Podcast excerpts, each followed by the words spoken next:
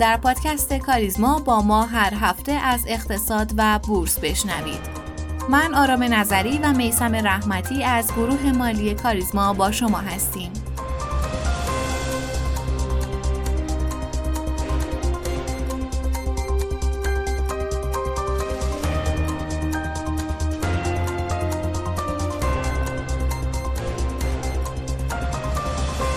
در هفته که گذشت اتفاقات سیاسی زیادی در سطح بین الملل رخ داد. معاون سخنگوی وزارت امور خارجه آمریکا در واکنش به سوالی درباره قطعنامه پارلمان اروپا و تأثیر اون بر احیای توافق هسته‌ای گفت که به وضوح گفته ایم که برجام در دستور کار نیست. ایرانی ها هر گونه فرصت را برای قرار داشتن آن در دستور کار از بین بردند. از سمت دیگه حسین امیر عبداللهیان وزیر خارجه در پی تحریم های اخیر غرب روز سهشنبه در اجلاس وزرای خارجه اکو گفت که تبعات منفی چنین رفتارهای احساسی برای اروپا هزینه نزا خواهد بود.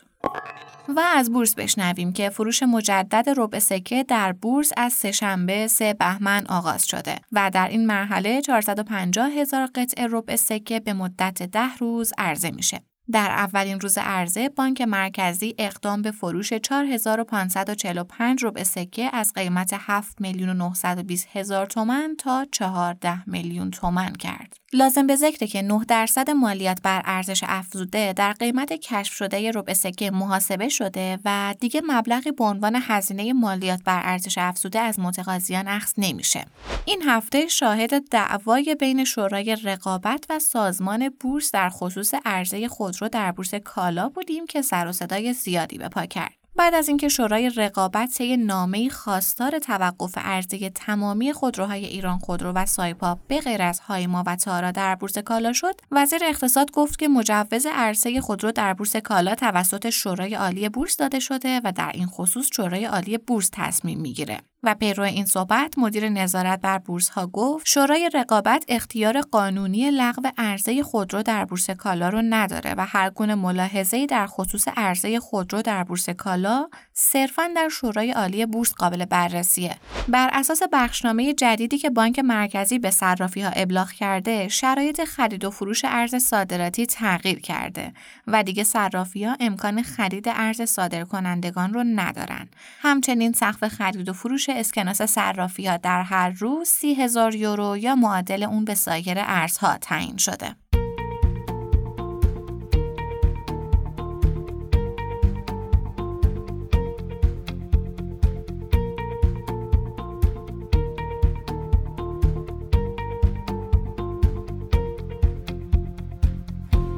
سلام و روز بر شما خوش. شنوندگان پادکست کاریزما در خدمتتون هستیم با یک اپیزود دیگه. امروز چهارشنبه پنجم بهمن ماه 1401 و 105 مین اپیزود از پادکست کاریزما. من هم سلام عرض می‌کنم. خدمت همه شنوندگان عزیز. امیدوارم که خوش و سلامت باشید. بریم سراغ بازار که آقای رحمتی این هفته ما شاهد نوسانات خیلی زیاد و شدیدی توی بازارهای اقتصاد ایران بودیم. دلار در بازار آزاد تا 45 تومن و کمی بالاتر از اون هم پیشروی کرد دوباره به 42 هزار تومن برگشت. بازار سرمایه کمی روند نزولی به خودش گرفت و سکه هم نوسانات شدیدی داشت. دلیل این همه نوسان چی بود؟ این هفته چه اتفاقی افتاده بود؟ خب مثل همیشه اتفاقات سیاسی و عدم پیشبینی آینده.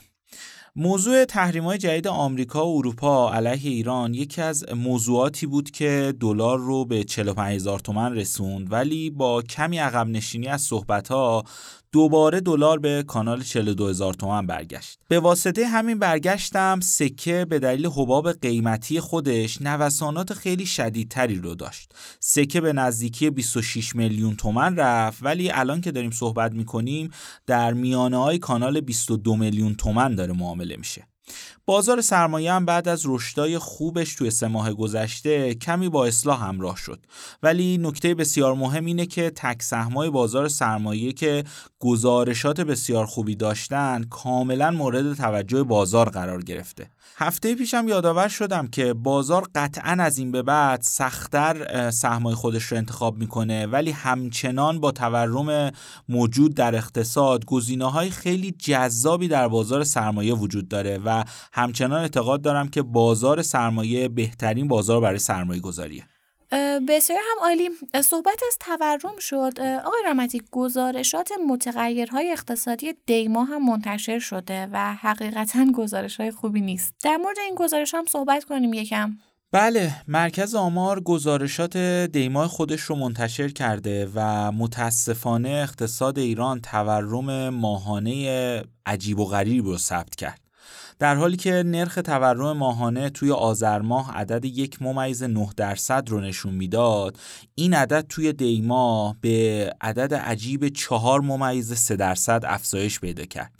با در نظر نگرفتن آمار تورم خورداد و تیر ماه به دلیل اثر حذف ارز ترجیحی تورم ماهانه دیماه از آبان سال 99 تا به الان بی سابقه بوده. تورم نقطه به نقطه هم در حالی که در پایان پاییز به عدد 48.5 درصد رسیده بود در آغاز زمستان به عدد 51 ممیز 3 درصد رسید. یعنی بخوایم تفسیرش کنیم هر خانوار برای تهیه مجموعه یکسانی از کالاها و خدمات نسبت به دیماه سال گذشته مجبور 51 ممیز 3 درصد بیشتر هزینه رو متحمل بشه. در صورتی که قطعا درآمد به این میزان رشد نکرده. قطعا همینطوری که شما میگید و حالا در ادامه می‌خوام توضیح بدم که آمارها کمی بدتر هم هست.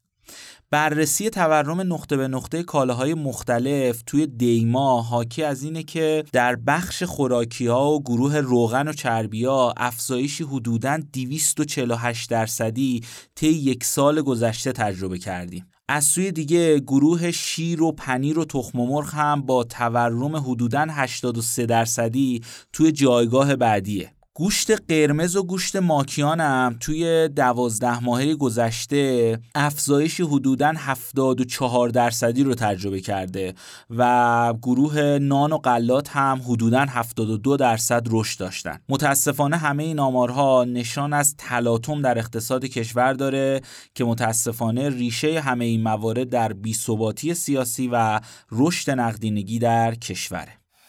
مرسی از صحبتاتون آی رحمتی. هممون به واقع با تورم و خب گرونی ها دست و پنجه داریم نرم می‌کنیم ولی وقتی این اعداد اینجوری شنیده میشه پشت سر هم حقیقتا خیلی ترسناکتر و یه ذره دردناک داره و خب یه زنگ خطریه برای اینکه بیش از پیش باید به فکر سرمایه گذاری باشیم و بیش از پیش روی تصمیمات اقتصادیمون دقت کنیم.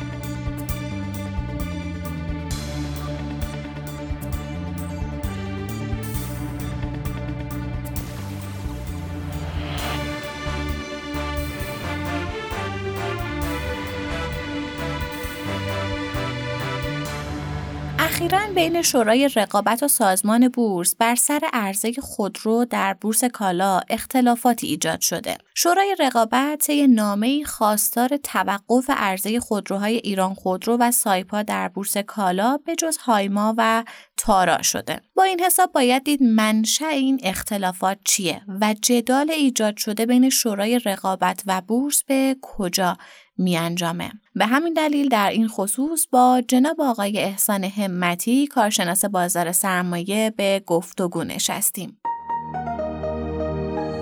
آقای همتی خیلی خیلی خوش اومدی به این قسمت از پادکست ما. بسم الله الرحمن الرحیم. منم سلام عرض می‌کنم خدمت شما و مخاطبینتون. انشالله که بحث مفیدی رو داشته باشیم. من خدمت شما هستم. ممنونم. آقای همتی یه مسئله که این روزهای اخیر یه مقدار واسه بازار درد سرساز شاید بشه گفت خبرساز شده اینه که شورای رقابت یه نامه ای رو زده و خواستار توقف عرضه تمامی خودروهای ایران خودرو و سایپا شده به غیر از هایما و تارا توی بورس کالا. و خب یه مقدار این واسه ما و واسه همه کسایی که حالا سهامدار هستن یا به نحوی می‌خوان بیان توی بورس کالا خرید خودرو رو انجام بدن سوال برانگیز شده و پر ابهامه یکی از سوالاتی که واسه ما پیش میاد اینه که خب ما این عرضه خودرو رو تقریبا میشه گفت اولین بار دقیقا از تاریخ 28 مرداد امسال داشتیم. یعنی عرضه خودرو از اون تاریخ ران شد اتفاق افتاد توی بورس کالا. آیا این مدت کافی نبوده که شورای رقابت شورای عالی بورس وزارت سمت اینها با هم به یه اجماعی برسن به یک هماهنگی برسن که باعث نشه یک شبه مثلا شورای رقابت بیاد یه نامه بزنه و با عرضه خود رو تو بورس کالا مخالفت کنه. آیا این هماهنگی وجود نداشته و آیا این اختلاف یک شبه به وجود اومده؟ یه مقدار راجع به این به ما توضیح بدید آقای همتی. خواهش می‌کنم. خب ببینید مهر ماه سال گذشته در واقع طبق مصوبه سران سه قوه اختیار قیمت گذاری خود رو به مدت یک سال از شورای رقابت به وزارت صنعت واگذار شد. خب قبل از اون شورای رقابت در واقع مسئولیت تعیین قیمت خودرو رو بر عهده داشت. در حال حاضر و حال در هفته ها و هفته های اخیر خصوصا که بالاخره مجددا شورای رقابت ورود کرده و اظهار نظرهایی داره و خب الان در آخرین موردش خب نامه ای رو به سازمان بورس ارسال کردن دلیل ورود مجدد شورای رقابت اینه که اون یک سال تموم شده و مجددا در واقع می‌خواد ورود کنه به بحث قیمت گذاری خود رو اتفاقی که افتاده در این یک سال اخیر این بود که خب ابتدای کار خود وزارت صنعت هم خب موافقه این مدل فروش خود رو در بورس کالا نبود. این یه واقعیتیه. و ماها طول کشید تا بالاخره همراهی وزارت صنعت هم اتفاق افتاد. دلیلش هم خیلی روشنه. خود وزارت سمت هم این تجربه موفق رو مشاهده کرد و بالاخره روشن بود که این مدل فروش خود رو در بورس کالا به مصرف کننده حتما به نفع در واقع تولید کننده و خودروساز هست. و خب از منظر وزارت سم اینکه خودروساز تقویته که اینکه در واقع بتونه از زیان انباشته خودش در واقع خارج بشه و منتفع بشه خب یه مطلوبیتی داره. و لذا وزارت سمت هم همراه شد با فروش خودرو خب فروش خودرو در بورس کالا از اواخر اردیبهشت امسال آغاز شد. حالا با یک کمی فرمودید که چرا فقط دو تا خودرو رو از بحث عدم در واقع فروش در بورس کالا استثنا کرده خودروهای ما و تارا اینها رو چون خودروهای منتاجی جورایی در نظر می‌گیرن اینها رو انحصاری نمی‌دونن به جهت حالا اون سگمنتی که هستن در خودروهای تقریبا گرون قیمت قرار می‌گیرن و اینها رو جزء خودروهای انحصاری در واقع در نظر نمی‌گیرن ولی کلیه خودروهای ایران خودرو و سایپا رو به جز این دو تا خودرو شورای رقابت انحصاری می‌دونه. پس الان چی شد؟ الان شورای رقابت میگه که خودرو انحصاریه و من قیمت رو باید تعیین کنم. اینجا نکات مهمی وجود داره. نکته اول اینه که آیا خودرو انحصاری واقعا؟ این یه سوالیه و این یه ابهامیه که آیا واقعا خودرو انحصاریه؟ خب ما بررسی کردیم دیدیم که تقریبا 70 درصد خودروهای ما رو این دو تا خودرو ساز دارن عرضه می‌کنن و خب از یک منظر طبیعتا انحصار معنی پیدا نمی‌کنه. چه بسا که خیلی از کشورهای دنیا هم لزوما به این شکل نیست که صنعت خودروسازی توسط مثلا 20 خودروساز بزرگ در واقع ایجاد شده باشه و خودرو تولید بشه. یه نکته مهم دیگری که وجود داره و به نظر می‌رسه که می‌تونه در واقع کمک کنه به ادامه این روند اینه که شورای رقابت مسئولیت تعیین قیمت فروش خودرو رو به عهده داره مطابق با قانون. خب این متفاوته با نحوه فروش خودرو این نکته مهمیه. نحوه فروش خودرو طبیعتا مسئولیت نحوه فروش با خودرو سازه. و سازمان بورس سازمان بورس هم به هر حال نماینده سهامداران در واقع خودروسازان هستش و نحوه فروش رو شورای رقابت نمی‌تونه دخالت کنه و تعیین کنه که خودروساز به چه شکلی خودروی خودش رو بفروشه. بله می‌تونه قیمت پایه رو مطابق با قانون که البته اون هم چالش هایی رو ایجاد کرده و حالا در ادامه عرضم میگم مطابق با قانون می‌تونه قیمت رو تعیین کنه. اگر تشخیص بده که خودرو انحصاریه که خود انحصاری نیست به بیانی که حالا عرض کردم.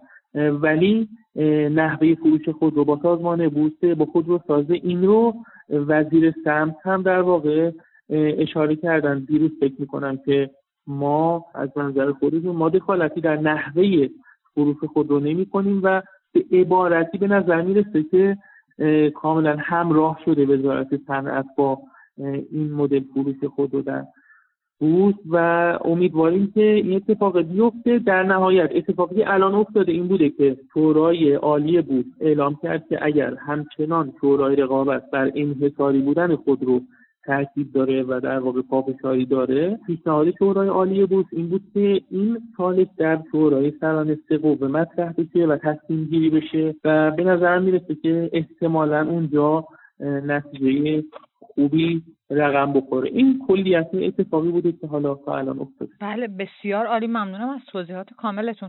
جناب همتی در حقیقت میشه گفت خب اوکی ما مجوزهای لازم و هماهنگی لازم رو برای اینکه خودرو بیاد تو بورس کالا عرضه بشه رو داشتیم.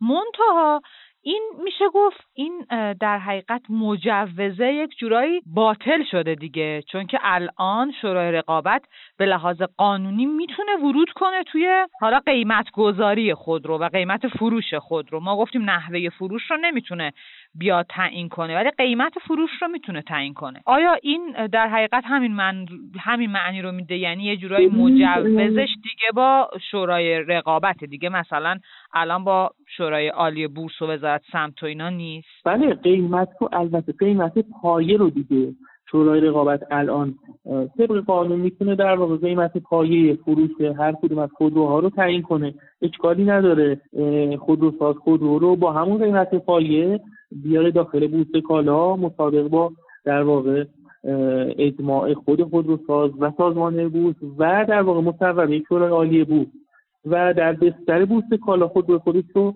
بفروشه.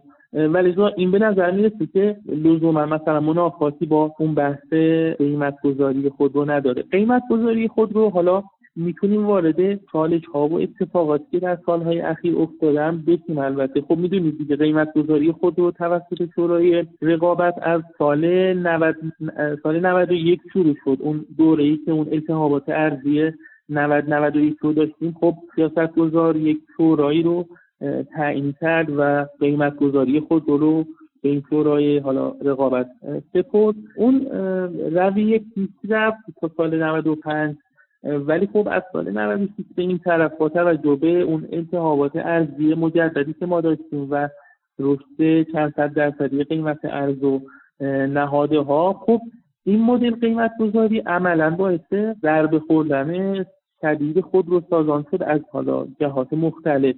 ما بررسی که داشتیم این بود که خب خود سازان می‌دونید دیگه نتیجه این قیمت گذاری دستوری از سمت شورای رقابت خب زیان انباشته در واقع بیش از 80 هزار میلیارد تومانی حداقل همین که ساز بزرگ ما این نتیجه که خب نتیجه ملموس و شفافی که خب خیلی از بالاخره کارشناسان هم صدا دارن.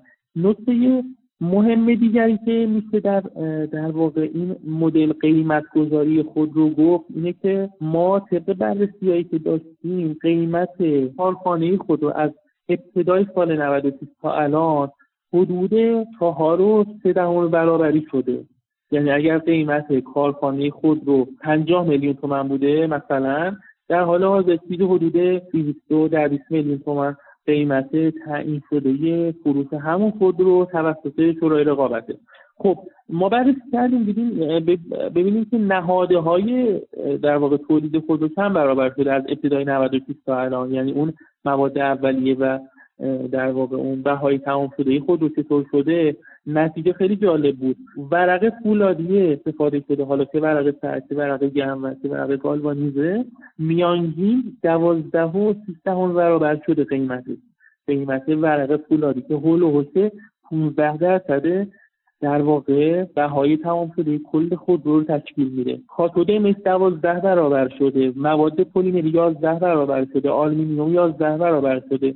دلار چون به جهت مصارف ارزی خود نرخ دلار هم به صورت جداگانه اهمیت داره برای ساخت خود رو با توجه به اینکه مثلا در مدل های مختلف خودرو چیز حدود دو هزار دلار مصارف ارزی جداگانه داره خودرو دلار حدودا هشت برابر شده در این چهار سال و حقوق دستمزدم که حدودا 6 برابر شده ولی قیمت کارخانه خودرو قیمتی که در واقع خودرو ساز موظف به اون قیمت کالای تولیدی خودش رو بفروشه. حدودا چهار برابر شده چهار و سه دهم برابر شد این خیلی روشن قضیه که حتما این قیمت گذاری این نحوه قیمت گذاری این نحوه تعیین قیمت غلط بوده. نتیجه هم مشخصه نتیجه زیان انباشته سازه نتیجه اینه که مصرف کننده هم راضی نیست. قیمتی که شورای رقابت تعیین کرده قیمتی نیست که با اون قیمت مصرف کننده بتونه خود رو تهیه کنه. از یه سمت دیگه خود دولت هم متضرر شده از این داستان. بررسی که کردیم نشون داد که اگر دولت این قیمت گذاری دستوری شورای رقابت رو در واقع سال 96 کنار میگذاشت و این اتفاق ادامه پیدا نمی‌کرد الان خود دولت صرفا بیش از 90 هزار میلیارد تومن و دقیقا 92 هزار میلیارد تومن می‌تونست انتفاعی بیشتری ببره از محله توی از دست رفته که الان داشته از محله مالیات بر عمل کردی که نتونسته بگیره از سازان. و از محله حالا اون مالیات بر ای که می‌تونسته بیشتر دریافت کنه هر کدوم از اینها در مجموع در واقع می‌تونه می‌تونست 92 هزار میلیارد تومن درآمد خود دولت رو افزایش بده. آماری که ما در واقع احسا کردیم این بود که تو این چهار سال بیش از 250 هزار میلیارد تومن به جیب واسطه بره. و خب نتایج از همه سم نتایج نامطلوبی بوده. چالش های بزرگی درست کرده. الان ببینید کیفیت خود رو هم یه مسئله دیگه کیفیت هم کیفیت نامطلوبیه و دلیلش هم روشنه. خودروساز انگیزه برای افزایش کیفیت نداره. خودروساز دیگه الان توانی برای در واقع ایجاد و ساخت پلتفرم جدید نداره. و این اتفاقاتی که بالاخره این چهار پنج سال افتاده و ما به نتیجه رسیدیم که بورس کالا الان بهترین در حقیقت بله راهکار بله کالا. حتما بهترین بهترین راهکار در دسترس و ما اینو تجربه کردیم و در این چند ماه اخیر تجربه نشون میده که بورس کالا مدل خوبی بوده. یه مسئله که الان می‌خوام بهش بپردازیم اینه که آیا شورای رقابت به لحاظ قانونی به لحاظ حقوقی این حق رو داره که عرضه خودرو رو تو بورس کالا لغو کنه یا این حق رو نداره؟ ببینید من عرض کردم که به نظر می‌رسه که شورای رقابت این حق رو نداره که نحوه فروش خودرو رو تعیین کنه. نحوه فروش خودرو با خودروسازه و خودروساز می‌تونه نحوه فروش کالای خودش رو تعیین کنه. این نامه ای که به سازمان بورس زده هیچ تکلیف قانونی نداره. نه نه چون شما همون نامه رو هم که ملاحظه بفرمایید براحتا روی نحوه فروش ورودی نداره و عباراتی کلی وجود داره. قانون میگه که شورای رقابت قیمت خودرو رو باید تعیین کنه. ولی نحوه فروش خودرو با خودروساز خودروساز با همون قیمتی که شورای رقابت تعیین کرده می‌تونه بیاد خودروی خودش رو در بستر بوست کالا در معرض فروش قرار بده. بله رقابتی خواهد شد روی اون قیمت و این برای هم خودروساز مفید خواهد بود هم برای مصرف کننده و این وسط اون انتفاع واسطه گری فقط از بین میره. ببینید تا الان از همون انتهای به ماه تا الان حدود 48844 خودرو در بورس کالا فروش رفته. حدود 5350 میلیارد تومن سود مصرف کننده واقعی بوده. این نکته مهمیه که چند ماه اخیر تجربه اینو میگه که مصرف کننده های واقعی یا مصرف کننده هایی که به حال اومدن از بورس کالا خود رو خریدن با قیمت پایین تری تونستن خود رو بخرن. این خیلی نکته مهمیه. ما در بله. آخرین قرعه کشی ایران خودرو که 20 هزار خودرو رو قرار بود بفروشه حدود 11 میلیون نفر ثبت نام کردن در اون قرعه کشی اگر فرض بفرمایید که حدود از 20 هزار نفر یا 30 هزار نفر مثلا از این شرکت کنندگان واقعا نیاز به خودرو داشتن خب 20 هزار نفر 30 هزار نفر مثلا نسبتی که 11 میلیون نفر. معنی اینه که این خودرو با اون قیمت اصلا به دست مصرف کننده واقعی نمی‌رسه و اون بند خدایی که اومده داخل قرعه کشی شرکت کرده که بناپلاس بخره مثلا و بره سوارشه مجبوره که بعد از قرعه کشی و بعد از اینکه به این نتیجه رسید که خب من نتونستم خودرو بخرم بره تو بازار آزاد خودروی خودش رو تهیه کنه. ولی الان توی بورس کالا اینطور نیست. یه بورس کالا با قیمت کمتری می‌تونه خودروی خودش رو بخره. و بله. در مجموعه کردم حدود 5600 میلیارد تومن به نفع مصرف کننده شد. 7700 میلیارد تومن به نفع تولید کننده شد. 7700 میلیارد تومن در واقع انتفاع تولید کننده شد که بالاخره بتونه با یه حاشیه سودی کالای خودش رو بفروشه و با اون حاشیه سود بتونه تولید خودش رو افزایش بده. الان بورس کالا داره وظیفه عرضه خودرو رو انجام میده دیگه به مردم و حالا فروشش به مردم. الان الان شورای عالی بورس نهاد بالاسری بورس کالا محسوب میشه. پس در حقیقت تا زمانی که شورای عالی بورس نیاد و ورود نکنه و دستور توقف عرضه نده بورس کالا می‌تونه به کارش ادامه بده. درست؟ بله بله کاملا درسته. بله کاملا درسته. و شورای عالی بورس به لحاظ قانونی این قدرت رو داره که روبروی شورای رقابت ایسته یا اینکه نه. به قول شما باید برن توی حالا سران سه قوه تصمیم بگیرن راجع به حالا اون انحصاری بودنی که شورای رقابت روش فکوس کرده و روش داره تاکید می‌کنه که از این مسیر بیاد و خود عرضه خود رو تو بورس کالا متوقف کنه. ببینید به نظر بنده خب شورای عالی بود. طبیعتا قانونگذاری توی حوزه بازار سرمایه. و شورای رقابت بالاخره مسئولیت تعیین قیمت یه سری از کالاها رو بر عهده داره من جمله خودرو الان اینجا اختلاف نظرهایی وجود داره. ولی در مجموع در واقع اون بحث انحصاری بودن خودرو توسط شورای رقابت همچنان ادامه پیدا کنه و اون شورای رقابت پافشاری کنه بر این موضوع به نظر می‌رسه که در نهایت اون خود شورای سران می‌تونه این مشکل رو حل کنه. پس این دو موضوع متفاوته. یه بحث بحث نحوه ارزه خود رو یه بحث بحث در واقع اون انحصاری بودن یا نبودن خود رو و نحوه قیمت گذاری پایه خود.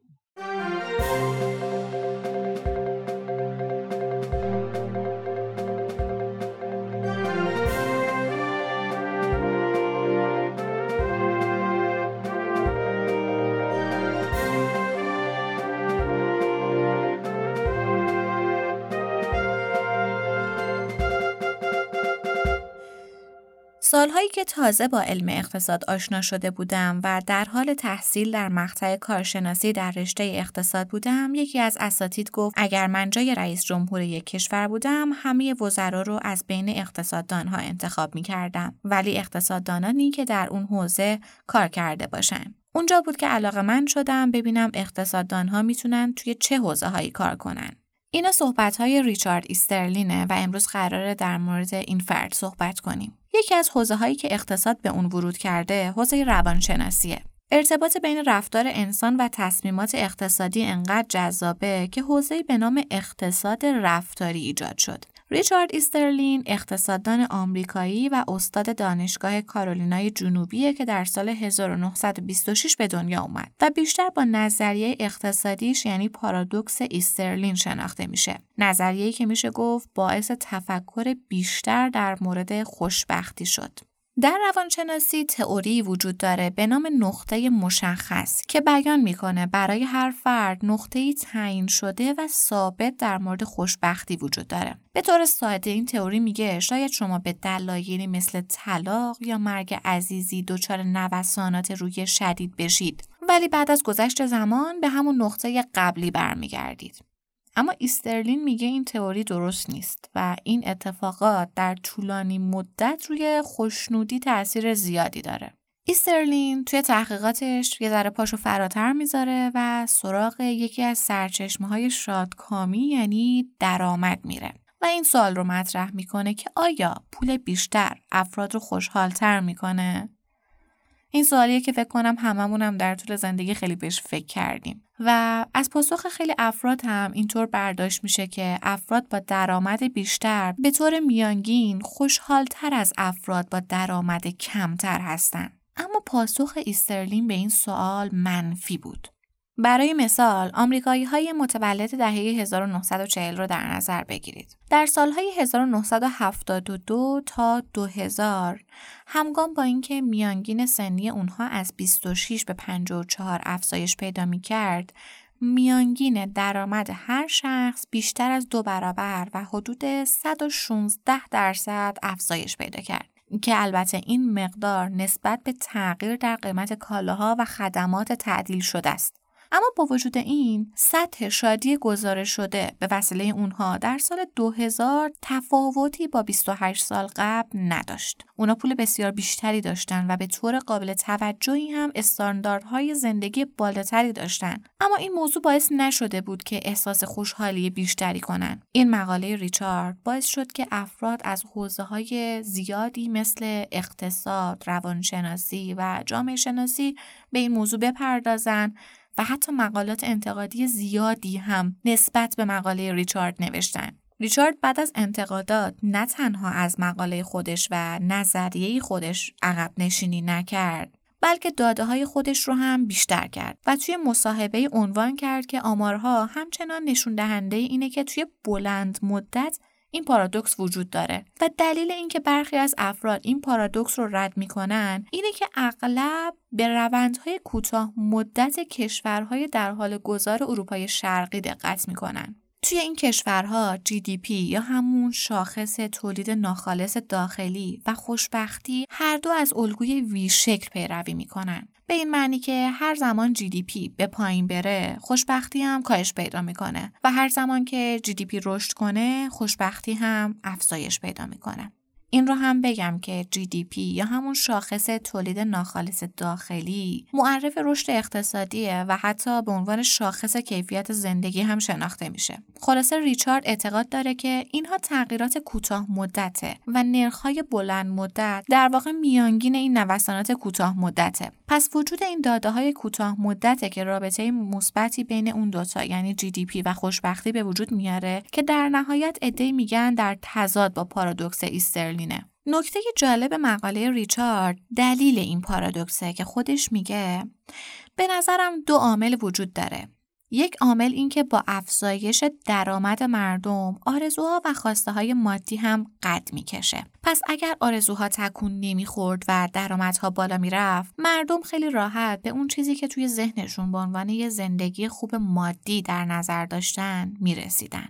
اما وقتی آرزوها اوج می‌گیره اثر رشد درآمدها ضعیف میشه. به طوری که اونها احساس خوشبختی بیشتری نسبت به قبل نمی‌کنن. بخش دیگه ماجرا هم به قلمروهای غیر مادی خوشبختی مربوط میشه. وقتی درآمد زیاد میشه چه اتفاقی در شرایط زندگی خانوادگی مردم میافته؟ چه اتفاقی در شرایط سلامتی اونها میافته؟ چه اتفاقی برای فرصتهای شغلی اونها میافته؟ چه اتفاقی برای جایگاه اونها توی جامعه میافته؟ چه اتفاقی برای امنیت اجتماعیشون میافته؟ و صدها مسائل دیگه.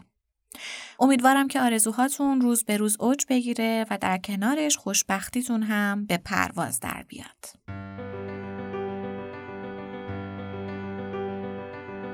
ممنونیم که همراه مایید. پادکست کاریزما رو می‌تونید هر پایان هفته در تمامی پادگیرها مثل Castbox، Overcast، Apple Podcast و Google Podcast بشنوید و با آیدی تلگرام pod underline admin با ما در ارتباط باشید. POD آندرلاین ادمین تا اپیزود بعد خدا نگهدار